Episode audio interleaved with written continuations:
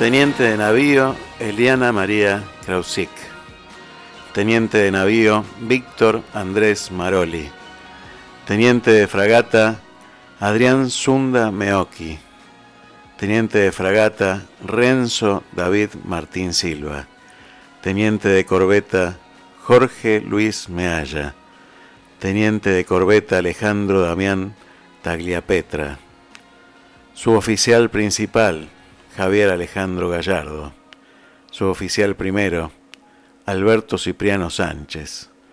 Suboficial primero Walter Germán Real.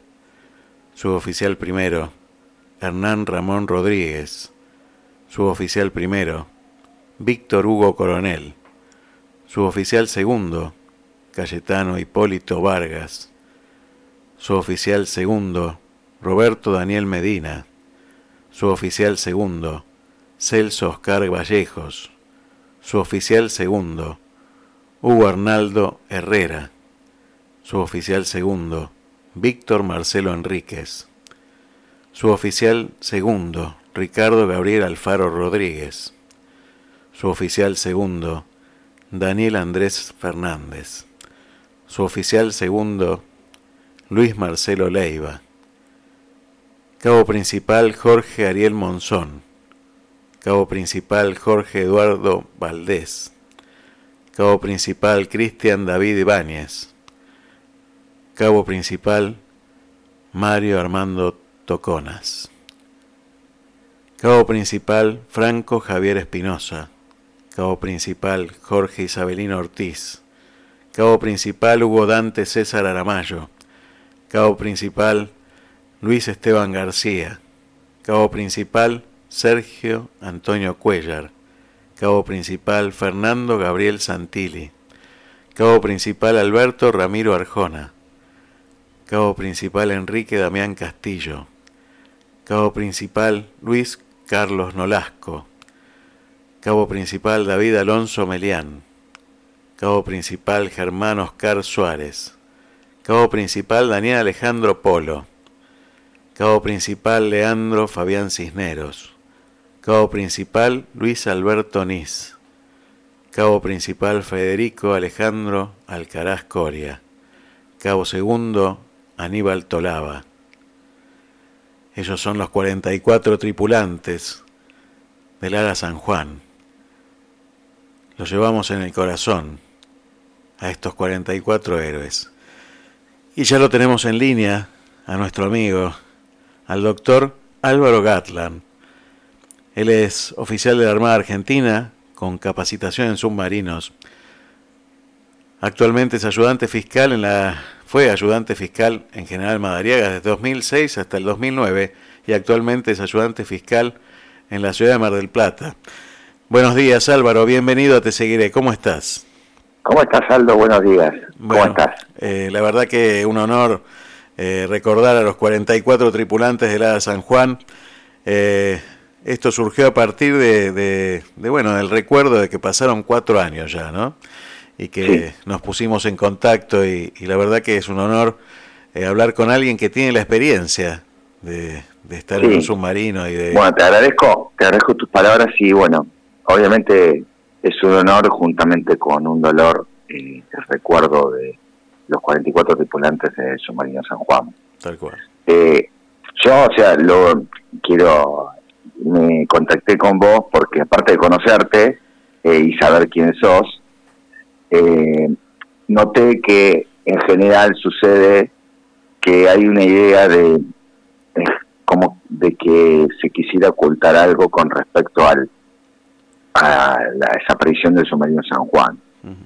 Cuando eh, aclaro que yo soy uno de tantos submarinistas que no, no, tengo ninguna voz oficial, simplemente lo único que cuento sobre esto es la experiencia que de alguna manera he tenido y eh, lo que uno ha leído de los distintos informes y que dan luz sobre determinadas cuestiones y obviamente sobre algunas eh, no vamos a, poder, vamos a hacer conjeturas, pero no vamos a poder definirlas porque hay situaciones que como si fuera esto, en vez de un submarino, un avión, únicamente te lo podría develar una caja negra que en realidad aquí no existe. no eh, se puede acceder tampoco a pericias, ¿no? Tampoco. No, las pericias sí, pero las pericias es eh, siempre van a ser eh, sobre un sobre unas imágenes porque por la profundidad a la cual se encuentra el submarino eh, es imposible, o sea, en nuestras capacidades actuales su reflotamiento o, algo que permitiera tener más acceso que las imágenes que se han obtenido en su momento. es sobre eso y sobre esas mismas imágenes lo que uno puede resultar son eh, lo que resultan son algunas conjeturas y algunas determinaciones de lo que puede haber ocurrido. Eh, la realidad yo, o sea, lo que siempre quiero dejar, o sea, claro, es que cuando uno es marino y más submarinista, lo primero que aprecia cuando está en el mar, como le pasa también a los a los pescadores, es que por más que tengas lo mejor que puedas tener, siempre vas a estar a expensas de lo que el mar muchas veces te, imponga. Y justamente por eso creo que todos los que somos marinos, de alguna manera, eh, somos creyentes en algo, algunos en Dios, otros en lo que fuera, pero la inmensidad del mar te da una idea clara de lo pequeño que somos como seres humanos hmm. y, y que siempre a último momento siempre vamos a estar expensas de Dios. Eh, yo lo, que te puedo decir sobre este, sobre eh, muchas cosas que se han dicho, especificado o algo, lo primero que quisiera decir es que eh, el San Juan, como nos pasó a muchos en algún momento de nuestra, de nuestra profesión, se encontró en una situación crítica en un lugar complicado, muy complicado, y ante unas condiciones meteorológicas muy adversas. Eh, la realidad es que a veces esas situaciones críticas eh, uno las puede resolver, eh, a veces con suerte, la resolves aún, aún equivocándote o no, y, y las podés solucionar, y a veces, como ocurrió en este caso, si no tenemos una clara situación de lo que puede haber ocurrido exacto, sin dos, o tres conjeturas, eh, la realidad pasa porque eh, Dios dijo en un momento, bueno, me llevo estos que deben ser los mejores y, eso ocurrió. Eh, nosotros, o sea, cuando uno, porque fue lo primero que me preguntaron mis seres queridos y yo ahí dije, este, bueno, es hora de hablar un poco. Eh, que es difícil para el familiar, salvo aquel que está empapado de nuestra profesión, tal cual, entender. Entender que nosotros estamos, de alguna manera, no digo que todas nuestras navegaciones nos pueden pedir, pero alguna vez eso nos puede ocurrir. Alguna vez puede pasar que eh, nos ocurre una situación crítica y va mucho, y ahí empiezan a jugarse muchos factores que quizás eh, no los tenemos, yo no los tenemos en cuenta al comienzo. Yo siempre doy un ejemplo que es en el San Santa Cruz, eh, en el 89, tuvimos una avería muy complicada, 242 metros de profundidad, nos ingresó muchísima agua a través de una válvula, y Dios quiso que eh, la sapiencia, por un lado, de, de mucha de nuestra gente, entre ellas nuestro comandante, que Dios lo tenga de gloria, este, Jorge, Jorge Martín, y, fundamentalmente también el, el, tiempo de nuestros suboficiales, eh, o sea, el tiempo de que estaban en un submarino, muchos de nuestros oficiales y, la experiencia que tenían, muchos de ellos impidieron que en un arrebato alguien pudiera hacer algo que nos perjudicara y al contrario.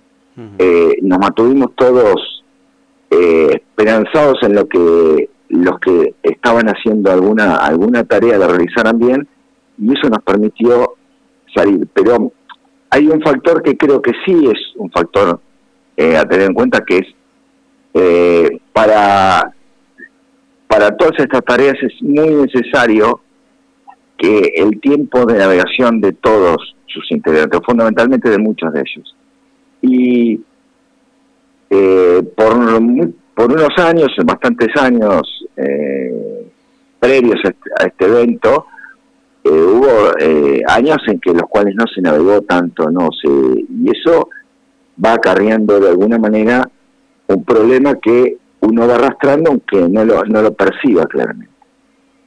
Por ahí Dios en ese momento no le dio la mano a quienes estaban en el lugar y, decidió llevárselos. Eh, por otro lado, uno entiende a las familiares porque como yo decía a mí, eh, me pasó que la primera pregunta que me hizo mi familia fue, ¿esto les podría pasar a ustedes? Yo dije, sí, casi nos pasa. Mm. Y la respuesta fue, ¿por qué no lo dijeron? Porque nosotros amamos navegar, amamos navegar en el submarino y si uno de cuenta quizás todos los riesgos a los que, los que asume al navegar en el submarino, quizás nuestros familiares o nos, o nos tratan de impedir que naveguemos o peor, los dejamos siempre con un Cristo en la boca diciendo volverán. Y entonces uno, de alguna manera, no sé si bien o mal, pero no, no, les, no los pone en, digamos, en conocimiento de que el riesgo siempre está presente. Como está también presente, yo siempre digo, los pesqueros. O sea, distintas formas, pero a su vez eh, los que los hombres de mar sabemos que dependemos siempre de, de que eh, Dios esté con nosotros y que nosotros tratemos de hacer las cosas lo mejor posible, pero así todo, más allá de que lo sabemos bien, si nos pone en una situación crucial, Él decidirá. Eh, después, eh, unos temas que sí me, preocupa resaltar. Es que eh, habla mucho, yo incluso vi hace poco un video de alguien en Canal 26 que la verdad desconozco quién es, eh, aparentemente es un ex empleado, ex empleado de, de la García o funcionario, desconozco la verdad que, pero que hablaba, incluso mostraba cuando alguien estaba soldando unas chapas en lo que nosotros llamamos la vela, que es eh, lo que no es casco resistente, o sea, que es la parte que después, cuando nos vamos a inmersión, se inunda de ambos lados, por lo cual no tiene que ser resistente al agua. Eh, y decía, ven, esta soldadura no se puede hacer, porque de esa manera esta soldadura no soporta los 40 metros de profundidad. Eh, cuando uno ve eso, dice, o hay ignorancia o muy mala fe. Yo creo que lo segundo, más que nada, ¿no? sí, yo estoy convencido de lo segundo. Eh, ¿Por qué?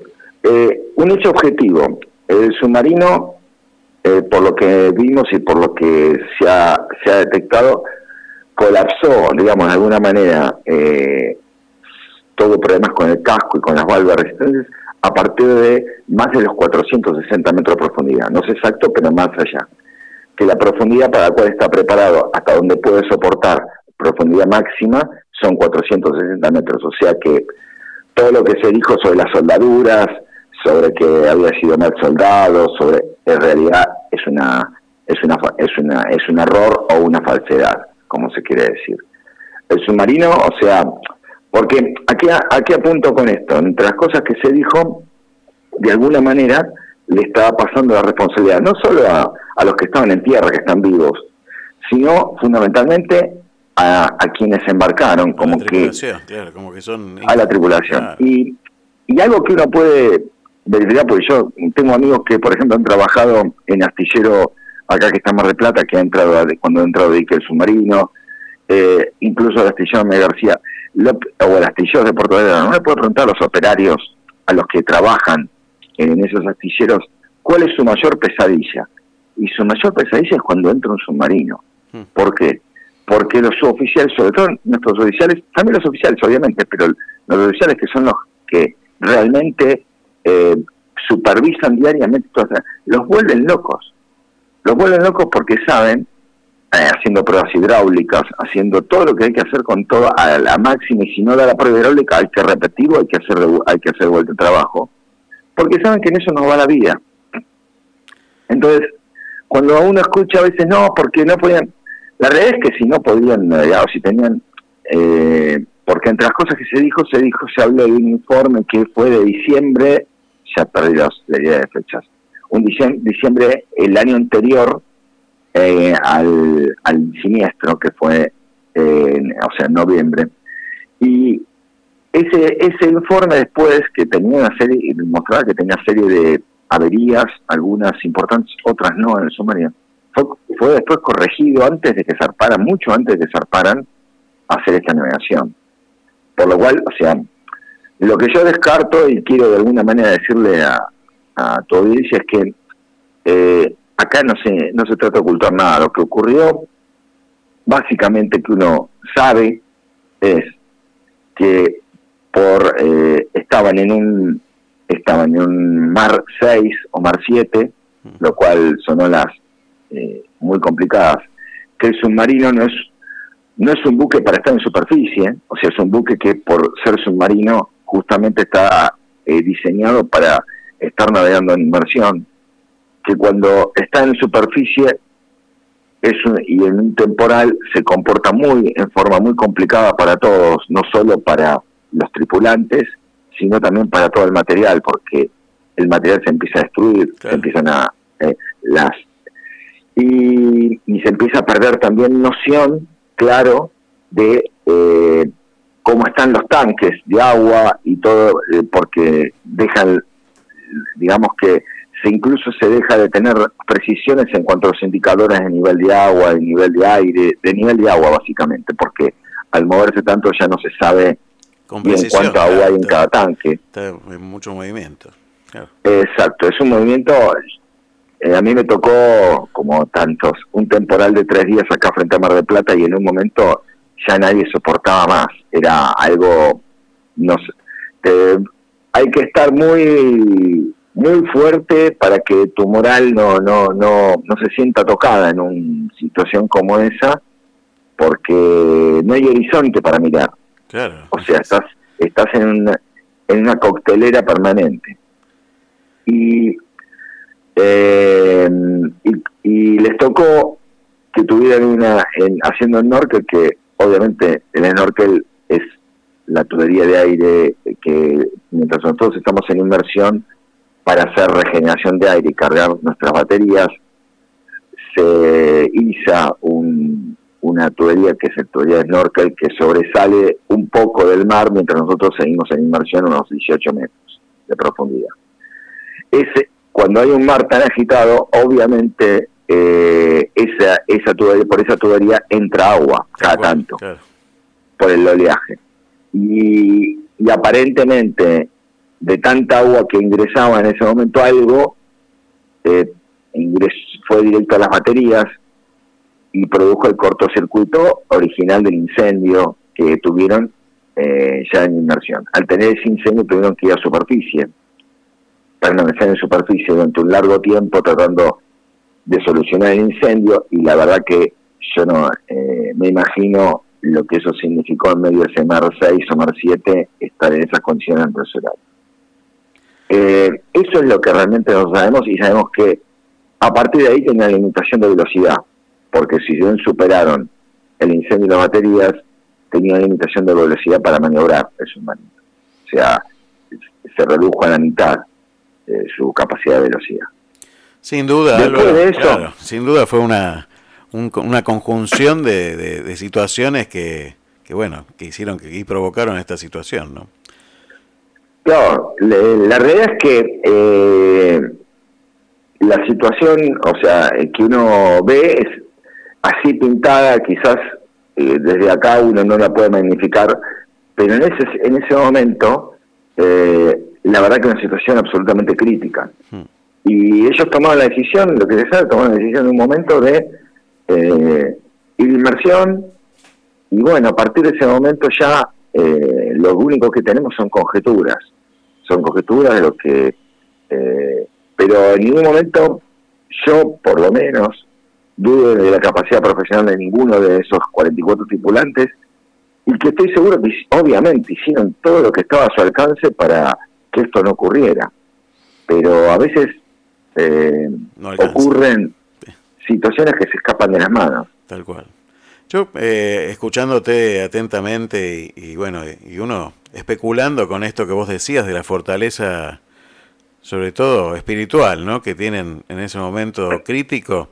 ¿Cómo se forma un submarinista? Mira, tanto en, primero nuestra primera formación en la escuela naval y o en la, o en la escuela de oficiales de armada, en esas ambas.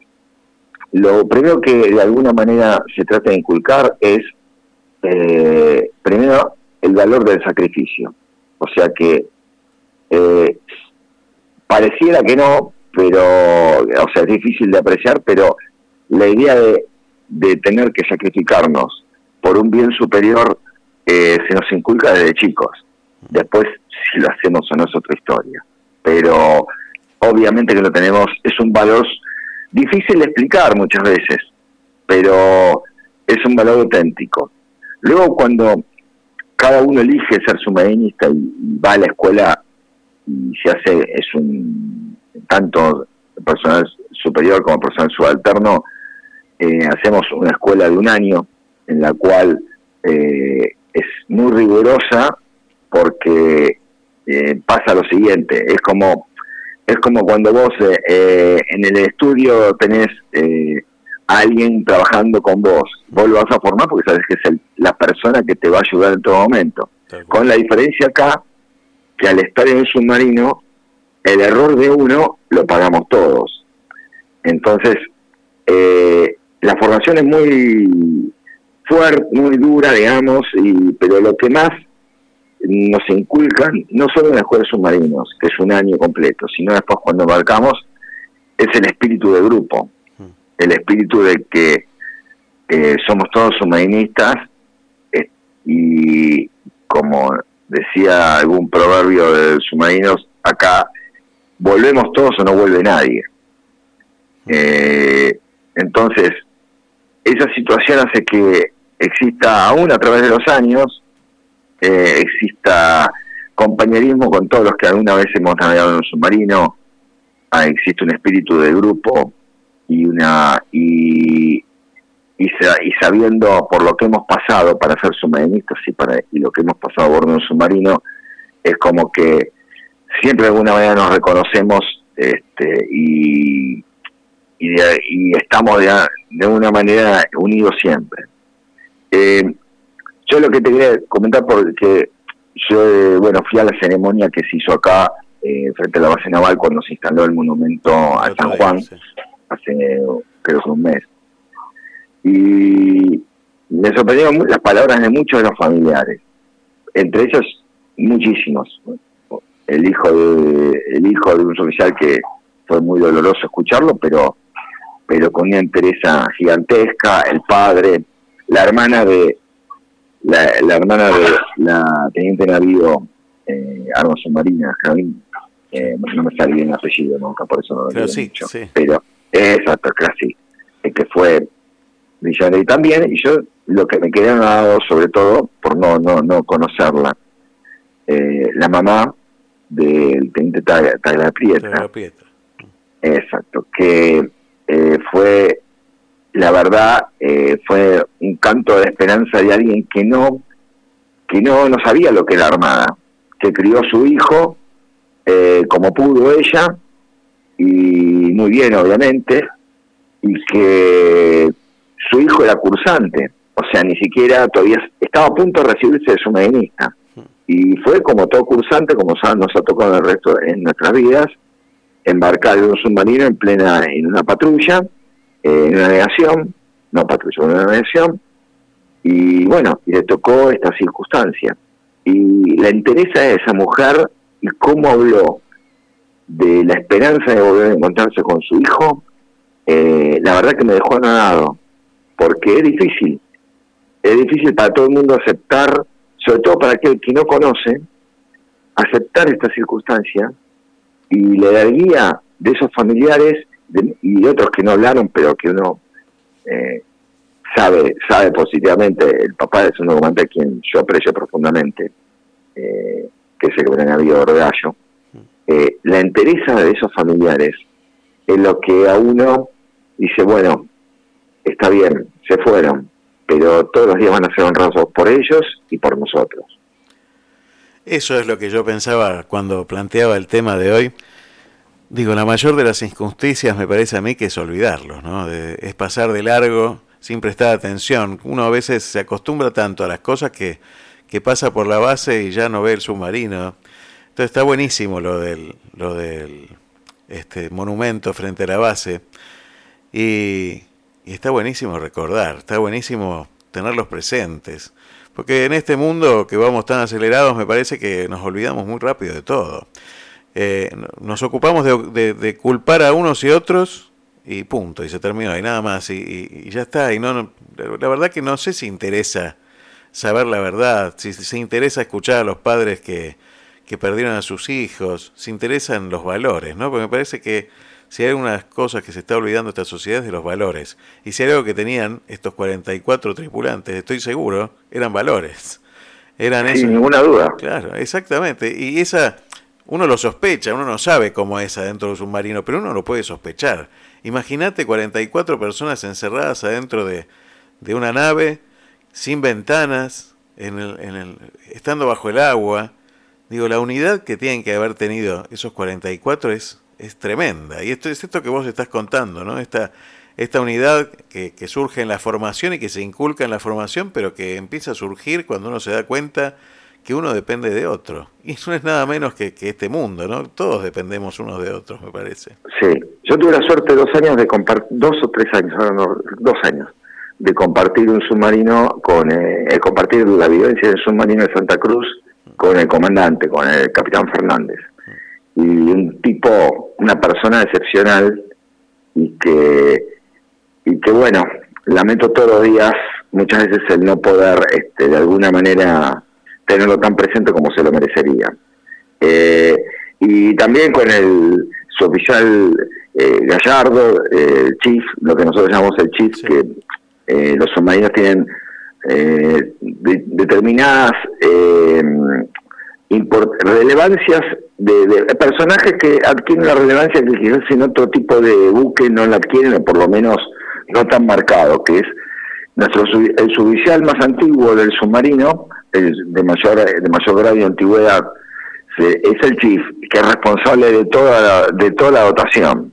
Y es un personaje eh, importantísimo para la convivencia que es lo, más relevante del submarino para que todo el mundo esté operando como corresponde y, la verdad eh, conociendo tanto al comandante como al chief uno sabe seguramente cómo todos ellos se comportaron en este momento crítico.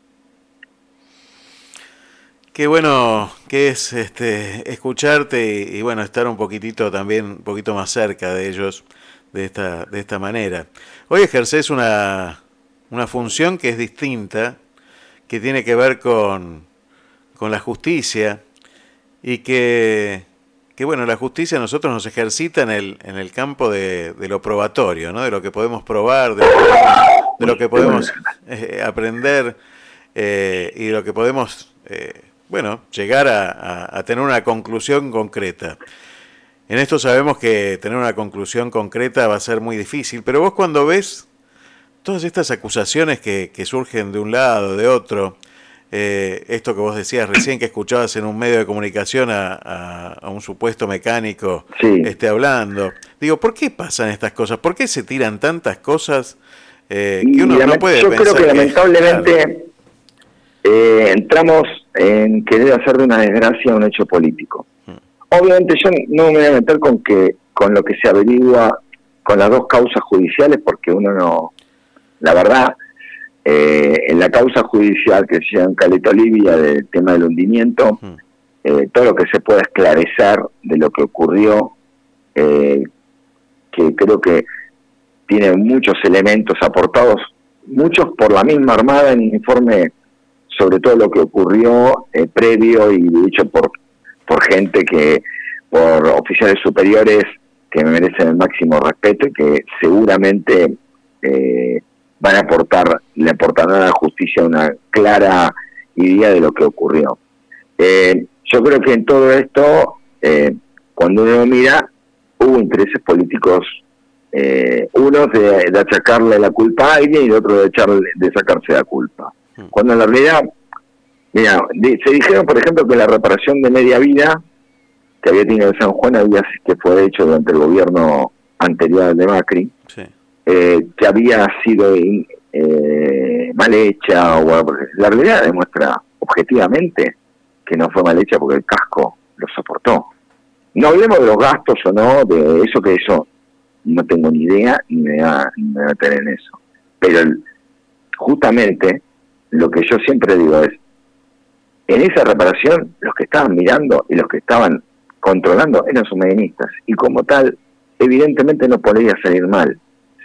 Si, si hubiese salido mal, el casco no hubiese resistido a la profundidad que resistió, ni las válvulas.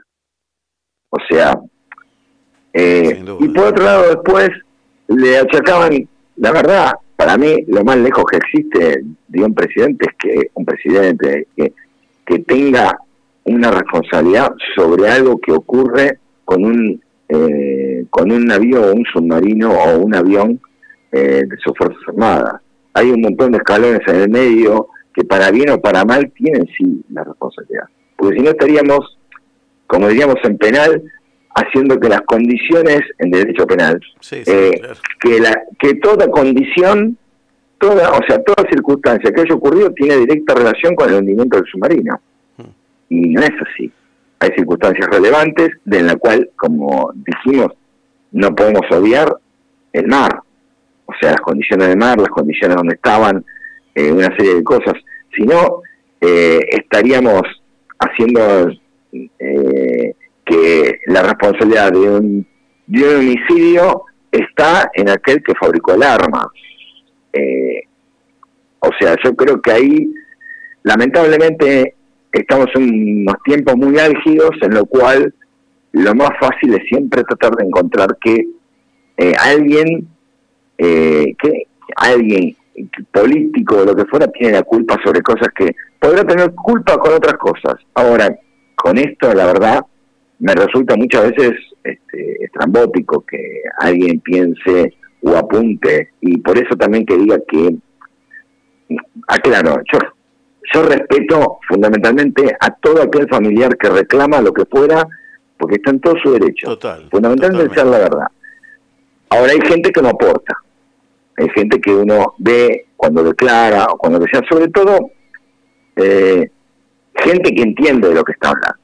O sea, no es lo mismo eh, un familiar que por ahí un abogado o algo que cuando trata de inmiscuirse en temas y de buscar una responsabilidad. Eh, ni, parecer, ¿no? Cuando uno lo ve, sobre todo en temas tan complicados, preferible a veces seguir trabajando en la causa, buscar realmente las responsabilidades si es que las existen, y no estar permanentemente fogoneando que lo único que uno hace ahí es entorpecer cualquier cosa y, deformar la, realidad. Tal cual, totalmente. Totalmente. Álvaro, si tuvieras que, este, que me imagino que lo haces con tus hijos, eh, si tuvieras que transmitir algunos valores que, que te dejó la Armada en esta vida, ¿cuáles serían esos valores? Eh, mira, uno de los valores es difícil entenderlo esto, pero que eh, yo, eh, cuando vos ves algunas películas de la Primera Guerra Mundial, que son las más tremendas, la Segunda Guerra Mundial, que cuando alguien toca el silbato eh, en una trinchera y, y los tipos sabiendo que sus probabilidades de sobrevivir son casi nulas, saltan de la trinchera y van y van a, a a la situación lamentable que es la guerra, ¿no? Porque no es algo que uno, quiera, pero las cosas malas existen a veces. Y salta igual al campo de combate, sabiendo que sus probabilidades son casi nulas de vivir. Eh, eso, es, eso es lo primero que me inculcó la Armada, el valor de poder saber de sacrificarme en pos de algo, en pos de alguien. O sea que uno tiene que ser capaz de sacrificarse aún entregando la vida por los demás, por lo que uno cree que... Y estamos hablando de la parte, obviamente que uno también cuando está en la guerra también habla de matar, ¿no? Lo primero que uno hace es ofrecer su vida. Y, y saber que esa condición que de alguna manera nos han inculcado a través de los tiempos, con los defectos, errores y todo lo que uno pueda entender y saber en el tiempo de hoy, pero es algo que permanece adentro de nuestros de nuestros de nuestra personalidad y que de alguna manera tratamos de inculcar a nuestros hijos que eh, el, todos los valores que uno tiene de bien, lo que es el bien, lo que es la patria, lo que es su sociedad, lo que es la humanidad, eh, merecen todo nuestro sacrificio. No digo que todos vayan a sacrificar su vida, pero sí que el sacrificio, el esfuerzo, eh, tiene que ser dirigido a eso. Y que quizás algún día tenga recompensa, de este lado o del otro lado de la vida. La mayor recompensa son los ojos de los hijos también, ¿no? La mirada de Obviamente. los hijos. Sí, eso no tengas duda, Totalmente de acuerdo. Álvaro querido, muchísimas gracias por esta por esta charla y, la verdad que un honor este poder hablar y, no un honor hablar con vos. Hace tanto que nos conocemos y hace tanto que hablamos por estos medios, por, medio del celular. Y nos debemos saber un café cuando en un momento podamos. Así Te mando un abrazo muy grande. Un abrazo enorme y bueno, honor y gloria a los 44. ¿eh? Muchísimas gracias, muchísimas gracias. Un saludo grande. Tenemos que dejar de... ¿Y ruido? De hacer tanto ruido. Aunque tengo la sensación y escuchar más en el silencio. A quienes saben realmente. Y a quienes nos enseñan de valores con el sacrificio de sus propias vidas. Gracias a los 44.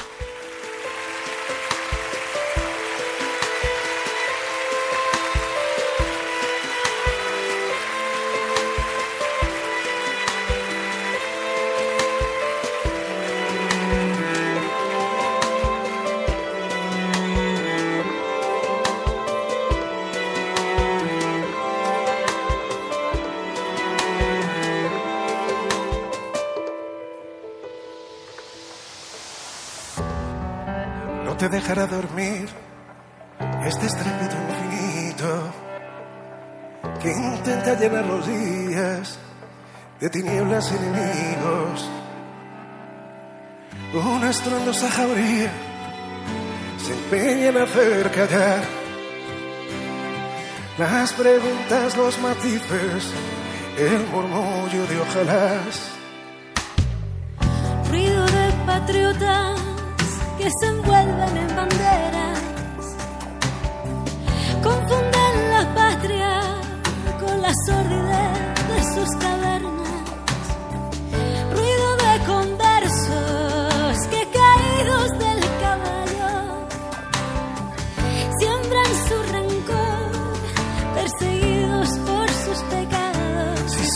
callase el ruido, oirías la lluvia caer limpiando la ciudad de espectros, te oiría hablar en sueños y abriría las ventanas. Si se callase el ruido, quizá podríamos hablar y soplar sobre las heridas, quizás entenderías que nos queda la esperanza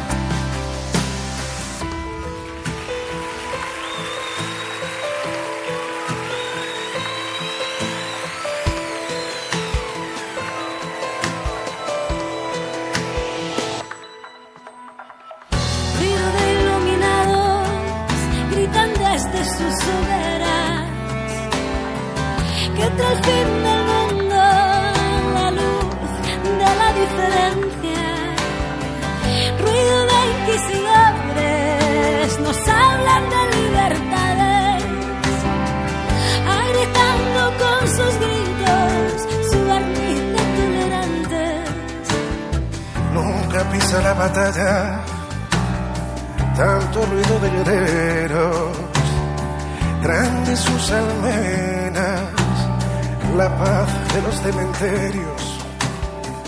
Háblame de tus abrazos, de nuestro amor imperfecto, de la luz de tu utopía, que tu bota preste estruendo. Si se callas el ruido, oirías la lluvia caer, limpiando la ciudad de espectros, te oiría hablar en sueños y abriría las ventanas. Si se quedase el ruido, quizá podríamos hablar y soplar sobre las heridas, quizás entenderías que nos queda la esperanza. Si se callase el ruido, oirías la lluvia caer limpiando la ciudad de espectros, te iría a hablar en sueños y abriría las ventanas. Si se callase el ruido, quizá podríamos hablar y soplar sobre las heridas, quizás entenderías que nos queda la esperanza.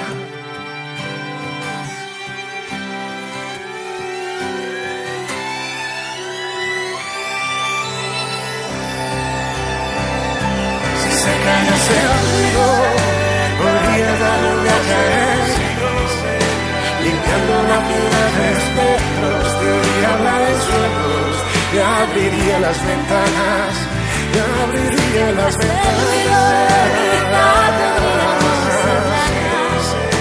Y soplar sobre las heridas, quizás entenderías que nos queda la esperanza.